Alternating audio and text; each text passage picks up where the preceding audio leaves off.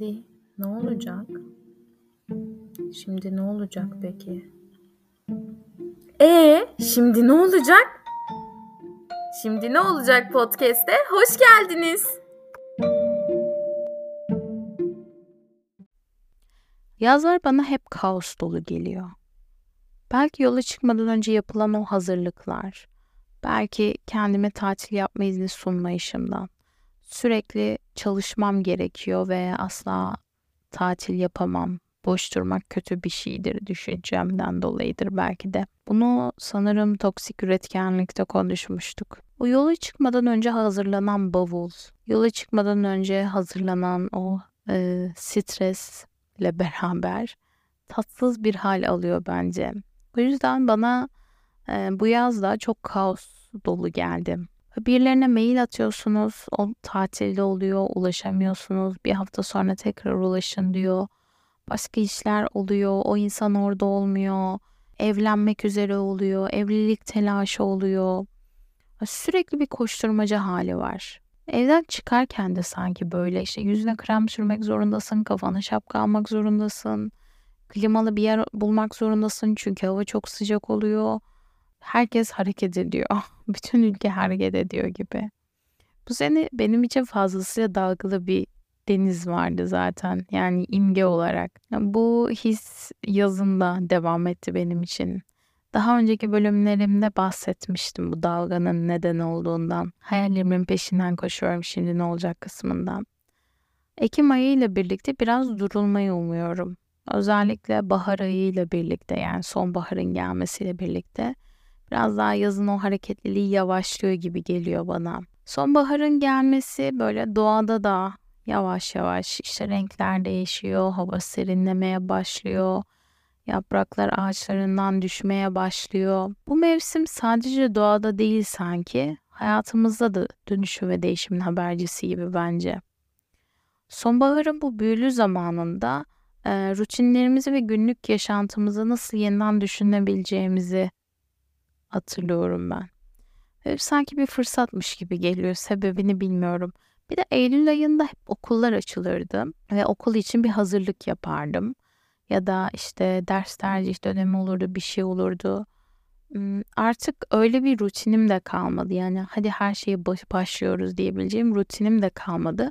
Belki öyle bir şeyin ihtiyacından dolayı kolları tekrar Eylül ayında rutin oluşturmak için sıvamışımdır. Hiçbir fikrim yok. Eylül ayının başında yakın bir arkadaşımla beraber yürüdüğümüz bir güzergah var. Bir yürüme yolu.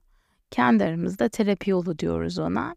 Havaların biraz daha böyle normalleşmesiyle beraber biz de tekrar o terapi yolunda ara ara yürümeye başladık. Ve orada yürürken kendi aramıza bir karar aldık işte daha öz şefkatli davranacağız kendimize. Daha az e, baltalayacağız. Ve Eylül'ün başında almıştık bu kararı. Ve ben e, de her gün kendim için e, daha öz şefkatli hissedebilmem adına bir şarkı açıp gideceğim o güzergahta e, onu dinliyordum.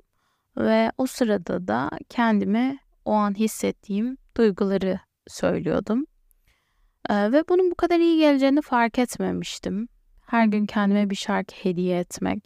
Sonra geriye dönüp o şarkıları izlemek. Görsel bir de arşiv tutuyorum böyle şarkıyı dinlerken kendimi çekiyorum. Bir görsel bir arşiv oluyor. Hem de oradaki istikrarı ta- takip edebiliyorum.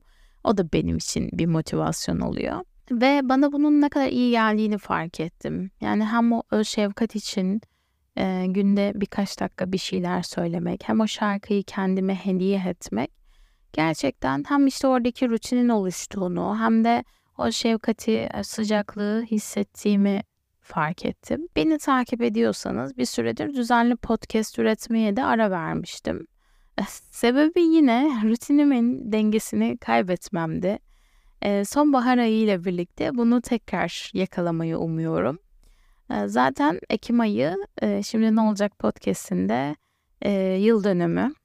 Ekim 11 miydi sanırım net hatırlamıyorum ama Ekim ayında kaydetmeye başladım. Belki yıl dönümü bölümünde de podcast kaydetmeye nasıl karar verdiğimden bahsederim. Seneyi devriye olarak. Konuyu saptırdım biraz sanırım. Neyse toparlıyorum.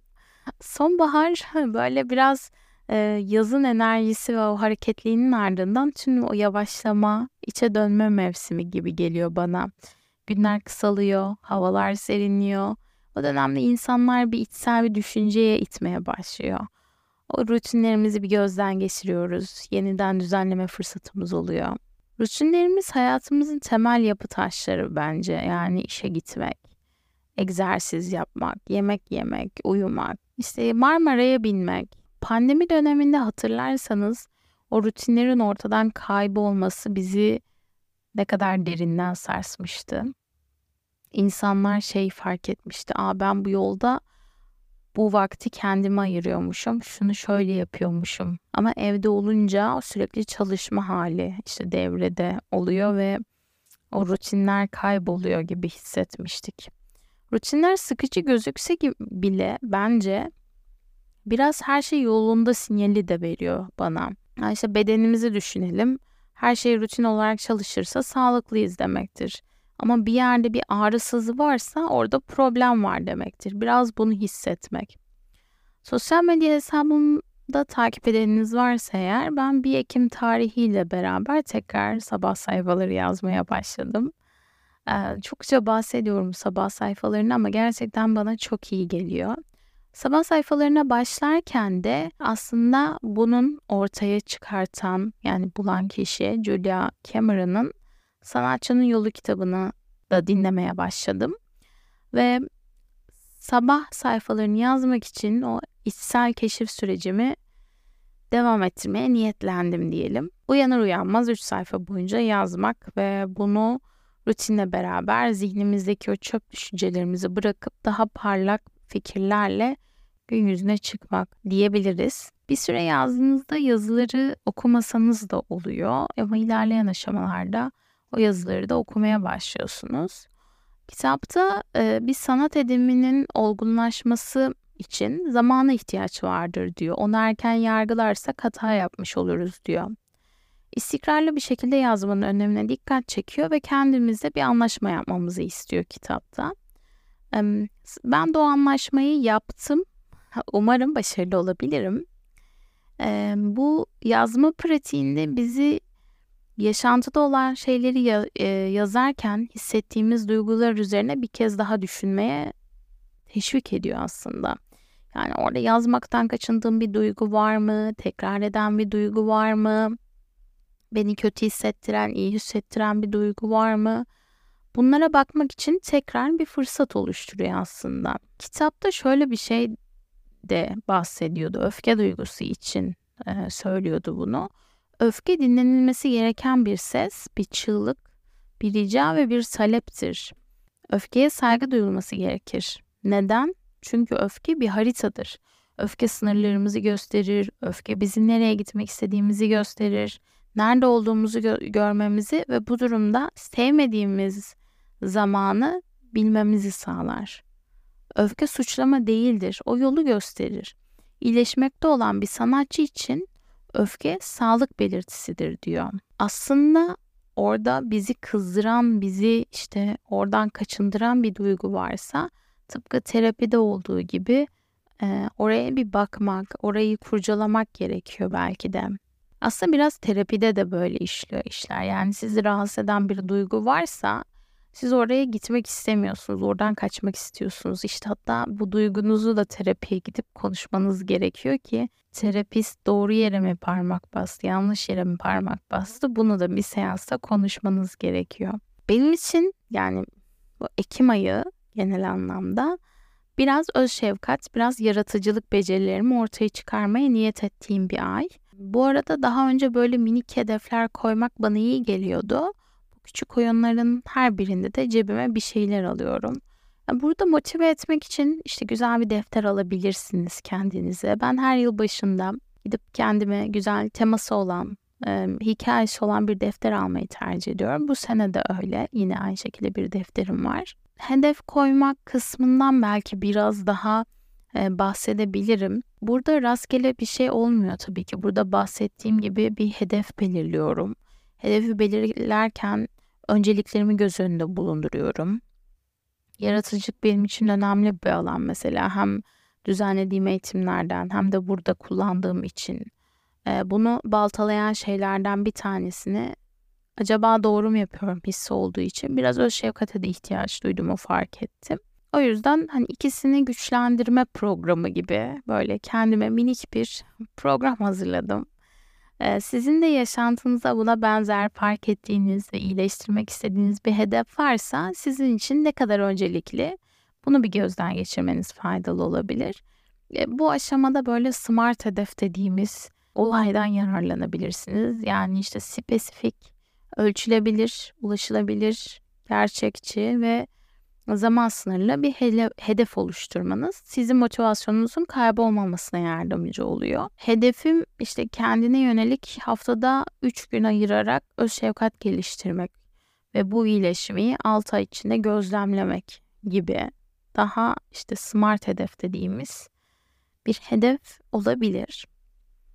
Şimdi önceliklerimize göre belirlediğimiz bu hedefi günlük aktivitelerimize dahil etmeye. Mesela ben evden toplu taşımaya yürürken ki kısma dahil ettim. Bunun dışında hedefleri yazılı bir şekilde tutma, ajanda kullanabilirsiniz. Ona not etmeye ya da takvime çarpı atarak ilerleme bile size yardımcı olacaktır. Ben yine bir dijital günlük gibi bir şey tutuyorum. Kendime not bırakıyorum. Minik bir video notu. Hemen en hızlı şekilde yapmaktansa biraz biraz yapmak sizin için daha iyi gelebilir. O yüzden ulaşılabilir ve minik adımlarla rutin oluşturmak bizlere yardımcı olacak şey. Sonbahar doğanın dönüşümünün bir simgesi. E, yapraklar dökülürken ağaçlar daha güçlü bir şekilde kök salar sonbaharda. Benzer şekilde sonbaharda rutin oluşturmakta bu içsel sürece bir eşlik hissi uyandırıyor bende. Yeni alışkanlıklar edinmek, eski kalıpları kırmanıza e, ve daha yaratıcı bir yaşamın kapılarını açmanıza yardımcı olabilir. İşte vazgeçilmesi gereken yapraklar varsa onları geride bırakıp biraz inzivaya çekilmeye hazırlanan ağaçlarla uyumlanmak iyi olabilir. Yani ben bunları düşünerek daha iyi hissediyorum. Ağaçlar böyle rehberim oluyor bu yolda. Umarım e, bu konuda size dengenizi bulabilirsiniz. Eğer siz de bu podcast'i dinledikten sonra bir rutin oluşturmaya başlarsanız benimle Instagram üstünden psikolog Salih Koç hesabından paylaşabilirsiniz. Spotify, Google, Apple, Podi podcastlerin hepsinde varım. Oradan takip edebilirsiniz. Eğer rutin oluşturmasını istediğiniz bir arkadaşınız varsa bu podcast'i ona da gönderebilirsiniz. Bir sonraki bölümde görüşmek üzere. Kendinize iyi bakın.